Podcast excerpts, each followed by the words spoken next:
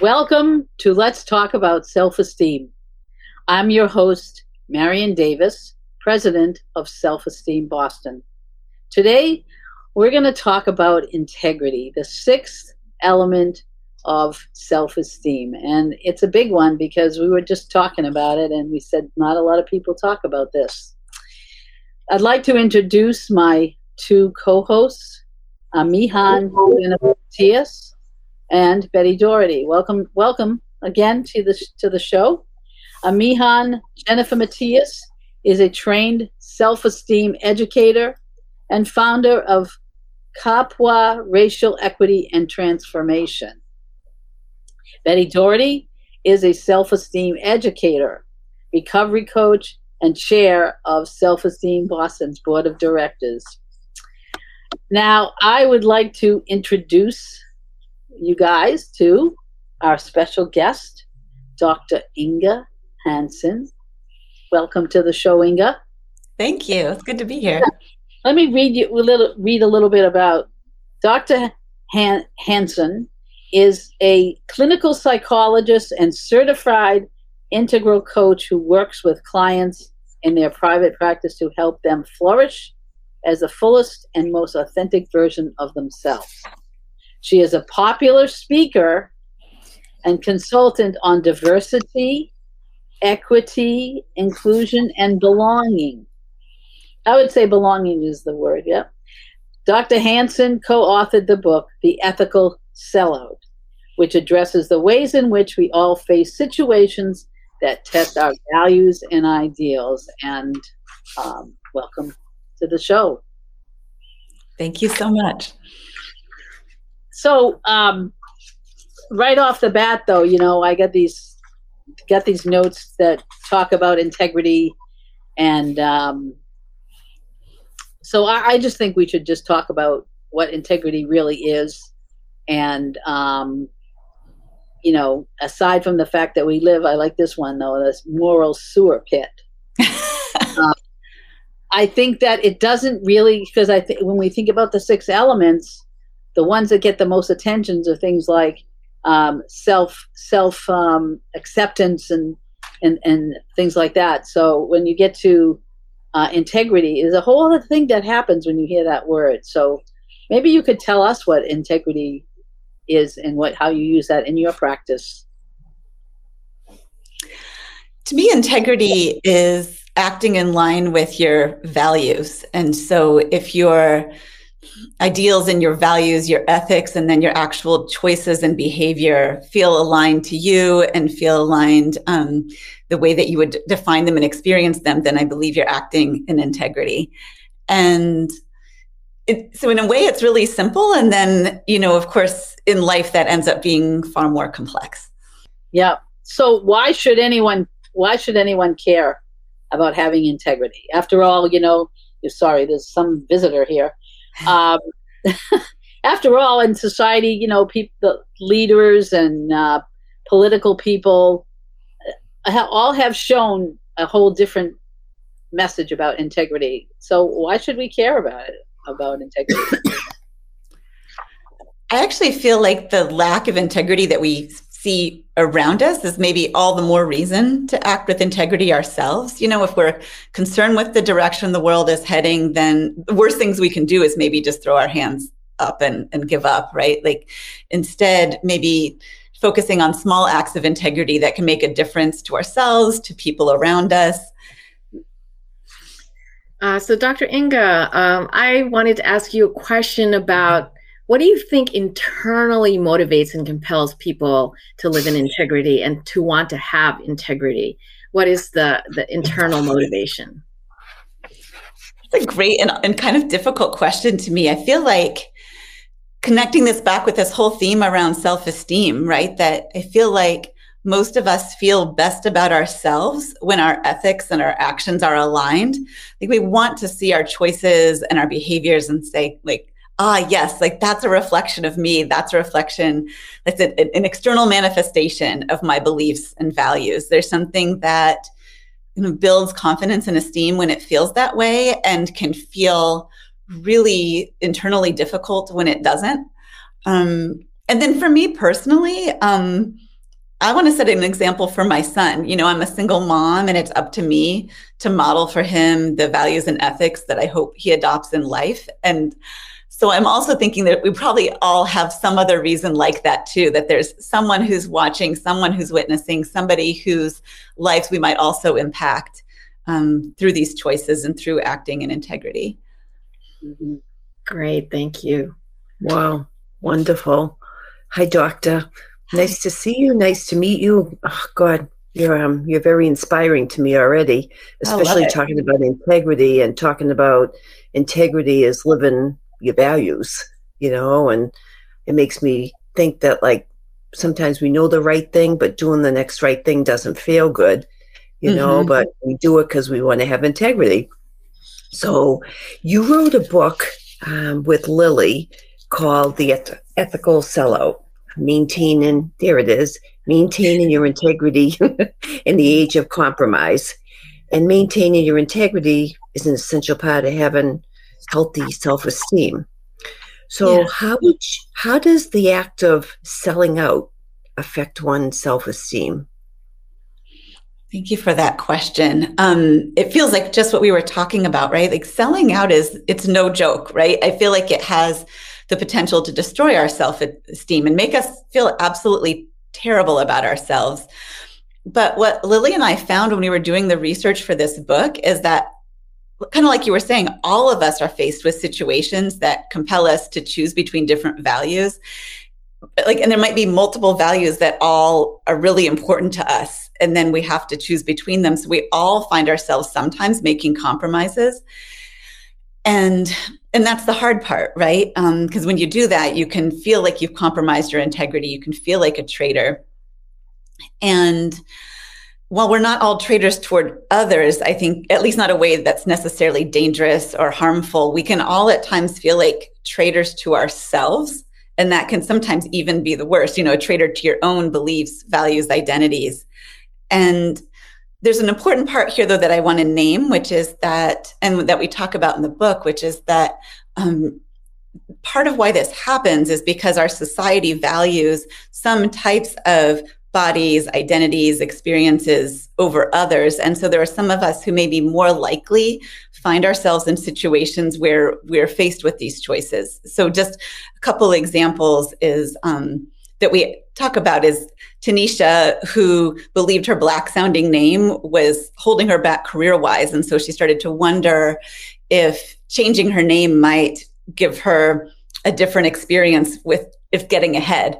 Or Julia, somebody also that I know personally, who, you know, she was kind of like this proud disability rights activist and said she would never change a thing about her disability and, until then a treatment becomes available that could actually change the course of her disability. And she started to wonder, you know, should I do it? Um, and so to me, like when I hear those stories, I hear people who are wondering if they're sellouts or traitors, um, if they make the choices that feel right to them. And I can't say if they are or not, but what I want to say is that they're not alone and that you can feel it's a different experience making these decisions, um, recognizing that those of us who are queer, trans, BIPOC, disabled, low income, et cetera, have to deal with these dilemmas more often, having to choose between our values, communities, and our identities and how we can protect our self esteem in those situations is how we approach those difficult choices, knowing we're not alone and just knowing that sometimes compromise is inevitable. Do you have extreme esteem? How do you measure success? I choose to be conscious about not using drugs and alcohol. I fill my life with purpose by helping others. I'm here to live up to my own expectations. I live by values I respect. I am responsible for my own happiness. I love and accept myself exactly as I am. If you want to learn more on how to achieve extreme esteem and personal success, selfesteemboston.com. I live by values I respect. So, you know, I worked at Stanford for 14 years. I just recently left and Lily was a student at Stanford and we got to know each other through doing activism work and things like that. And what was standing out to both of us was hearing from people who were feeling terrible for choices they were making feeling like they were selling out or feeling like they were bad people. And and we were kind of wondering, you know, I wonder if there's a shame here that's thriving in secrecy, you know, and I wonder how many more people have these stories if we do and they do and so on. So we just started talking to more people in our communities and we kind of put the word out. And what was amazing was just stories that were flooding in. You know, we did not have to work hard to gather stories from people. And my own friends, my own community people were like, oh, I have a story too, actually, you know and and then a couple places we pulled things from the news and and you know um, public figures and things like that because we felt like it was important to broaden this to kind of like this this sense of everyone is faced with situations like this. Everyone deals with it. One of the things that i think really inter- interested us specifically was when this has something to do with identity and um, and especially marginalized identities. So another example was um, a friend of mine who um, she's she's been big her whole life and like since she was a little girl i think that the you know pushback from her family around you need to diet you need to lose weight you need to lose 20 pounds you'd be so much prettier people would like you and so on and how hard it was for her to kind of finally get to a place and yet how affirming where she wasn't trying to change herself, where she was accepting that she's fat, she's a big girl, person of size, you know, and throughout college, you know, that came together with, you know, discovering herself as somebody who actually is a sexual person, who can be in relationships, who can be loved just as who she is. Um, and just at that point of real acceptance, then starting to, um, get some bad medical news around the impact of her weight and and then grappling with you know wow getting getting like a gastric bypass does it does that mean that i'm now abandoning everything that i've set up to this point around acceptance and love and so on? Um, if i've learned to love this body what does it mean to let it go? And what does it mean for this community that i've built of others who affirm me for who i am? Like what um, what different world do i have? Will I enter and, and will I actually be accepted in the same way? Um, having a completely different body that's suddenly so much more societally acceptable. So it's these dilemmas where you know you you don't always know um, what the right answer is. And what we were hoping for from the book was that people would read these stories and number one, like I was saying, feel less alone. But number two, um, notice that tendency to judge, you know, the impulse to be like, well, I know what I would do, or I know kind of the best outcome here. Um, but just to suspend that for a moment and actually feel into what it's like to be in that set, that sense of being pulled in multiple directions. Mm. Oh, Jen? I yeah. I just I just wanted to say, uh, Dr. Inga, that I am so grateful that you brought up the whole um, the whole issue of uh, marginalization and the, and the context of that when it comes to making some hard choices um, and I love the fact that you really are helping people to see that when given difficult choices, sometimes those compromises or adjustments are actually okay, and that we don't need to judge ourselves so harshly because we were put in situations and they're external situations, right? Because if we're living in a world that is uh, pushing us into this situation because we're not being uh, fully seen or valued or we're not having access to resources yes. or opportunities and, and and we're actually trying to level the playing field a bit you know i'm also speaking as um, someone who's bipoc so this is sort of my lived experience so it's just yes. really really great that you are talking about the actual multi-layered complexity of these issues um, you know i i went to a workshop where there was a uh, it was sort of a game to really uh, help you to see the kinds of choices that people who are living in poverty have to make. Because if, you, because if you're somebody who's more middle class you're not confronted with this. But i remember having to make the choice okay are you going to buy food for your kids? You know uh, or are you going to uh, you, know, you know you have to shift maybe not make a payment right for your utilities mm-hmm. in order to and and then and then you might be feeling bad because you're you're not able to do that or you're choosing not to do that. So i just want to say thank you for um, bringing that that to our attention. Um, and then the, the the other question for I, I have for you is is can you tell us a little bit about what the uh, what the internal dynamic psychological process is by which we might make these moral and ethical decisions? So what mm-hmm. is it that goes through people's heads when they're trying to decide you know should i do this shouldn't i do this I, I just would love to hear more about that Absolutely. And I also just want to acknowledge what you were talking about in terms of class, right? And just how that really impacts what kind of options we have and the choices we're faced with. It was a bunch of years ago that somebody said to me that middle class values are a luxury. And I just, it struck me because I had just never held it that way. Um, and sometimes um, we're not aware of the additional options we have that's based on privilege. Um, but in terms of the process of making these decisions, that was fascinating for me too in researching this book because we like to think of it as a logical and clear process, right? And like this idea of like you just follow your moral compass, right? And then, but it's way more complicated than that. I think of it, and when Lily and I talk about it more as a moral smoke detector than a compass, you know, like suddenly there's like this signal blaring, letting you know that something's wrong, but it's a very imprecise signal, right? Like what what just happened? Like what's actually wrong? Is it a house fire? Or just some burnt toast you know? And then all of us just like we can have malfunctioning smoke detectors a lot of us can have a really overactive conscience you know?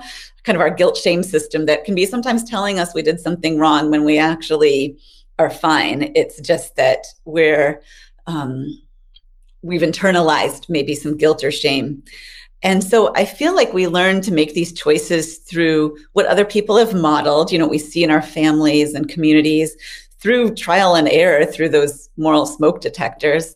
Um, and then eventually through a process of self reflection where we try to discern whether a decision is aligned with our values. And so that's also one of the things that we talk about in the book is, is trying to create a framework to help people make those decisions in a way that feels aligned, that feels like we're holding our integrity throughout the process, even if we're making a decision that doesn't feel good because of the choices we're faced with.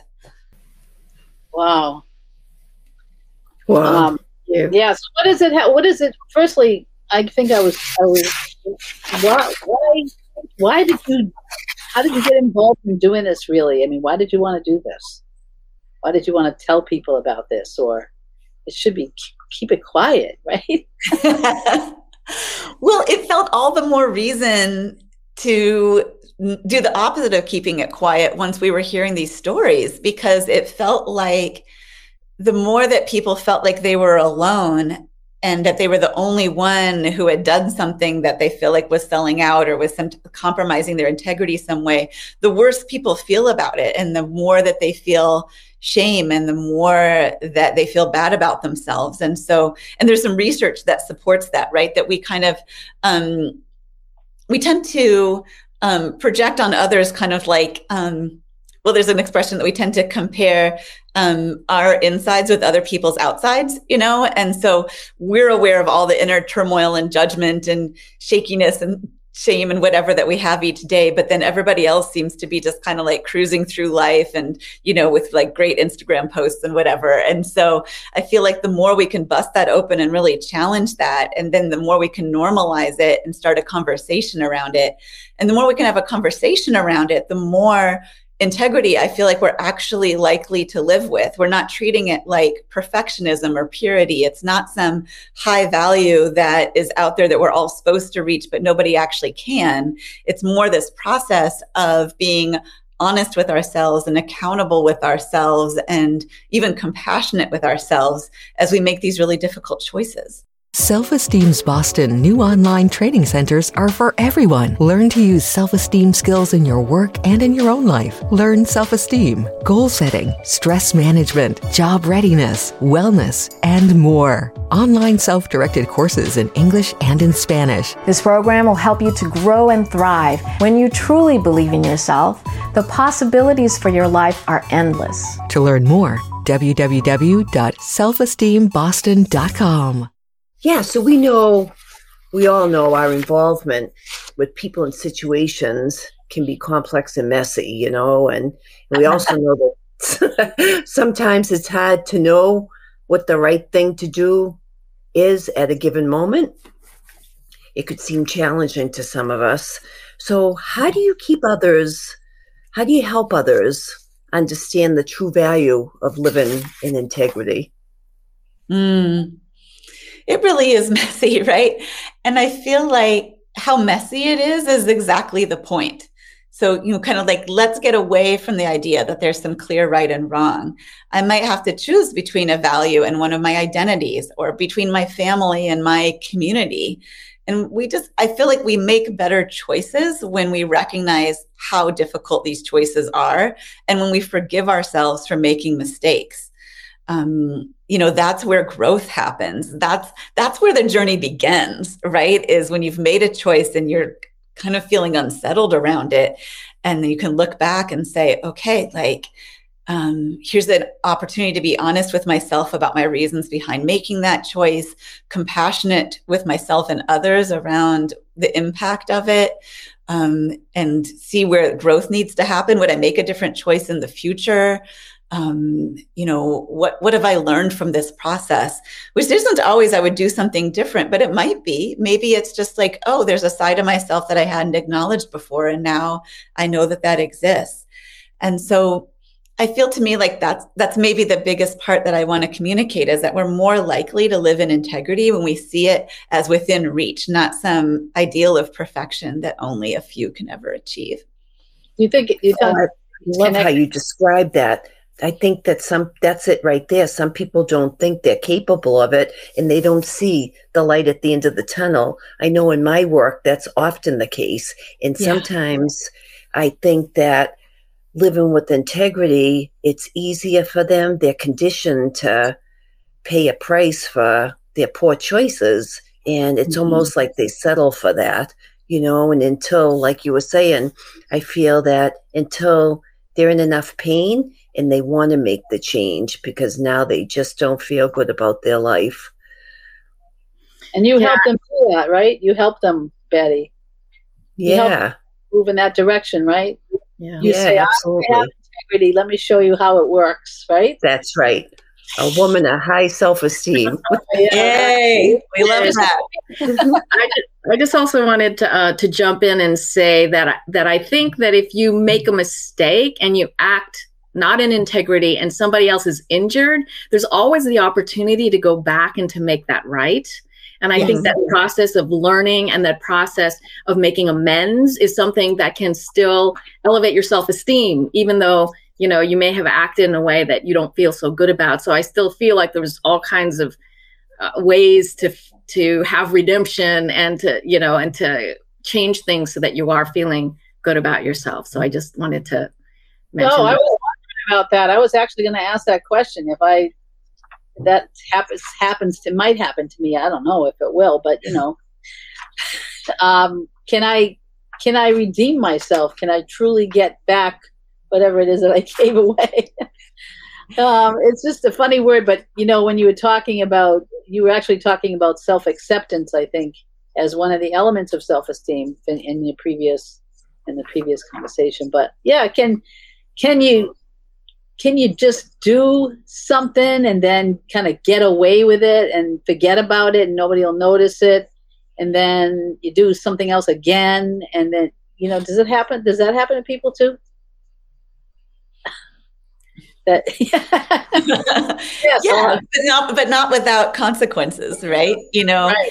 and that's the thing even if other people don't mm. even if we got away with something did we really right? Like we know that we did it um, there's some impact of it, even if there's not like a public shaming like we sometimes see happen with public figures and so on. Oh, yeah. So I feel like that the re- the word redemption is a really interesting one here, right? Because that can really be part of the process. That's what that's what it is to be accountable for our choices and our behaviors. And sometimes that accountability means that there's repair that needs to be made and ownership mm-hmm. that needs to happen. Is there any? Is there anything? And I can't believe it. We're, we're coming to the end of the road here. I is know. there anything you would like to share with us about it, or it, or anything about self-esteem? well, well, there's yeah, there's one piece I want to mention. Um, which was just where we landed at the end of our book around like after hearing all these stories and then really thinking about and processing how people made the choices they did we got really curious about just what you were talking about both like how we how do we make these decisions knowing all this but then also what do we do after we've made a decision or we've done something that maybe we're not feeling great about? Um, and so we came up with this acronym um, change which like i think took us a lot of time online to figure out the acronym but the idea is that um, it stands for you know compassion which we've been talking about right toward yourself and others. Honesty like like coming to terms with whatever you've done and your real reasons or motivations for what you've done so kind of owning it. And then accountability that's the part we were just talking about with redemption and so on right? Like you need to own your actions and their consequences and that's where you can actually gain self-esteem back even if you're feeling really guilty or shameful or terrible about something you've done there can be a way to move toward repair, even if all you can do is make different choices in the future.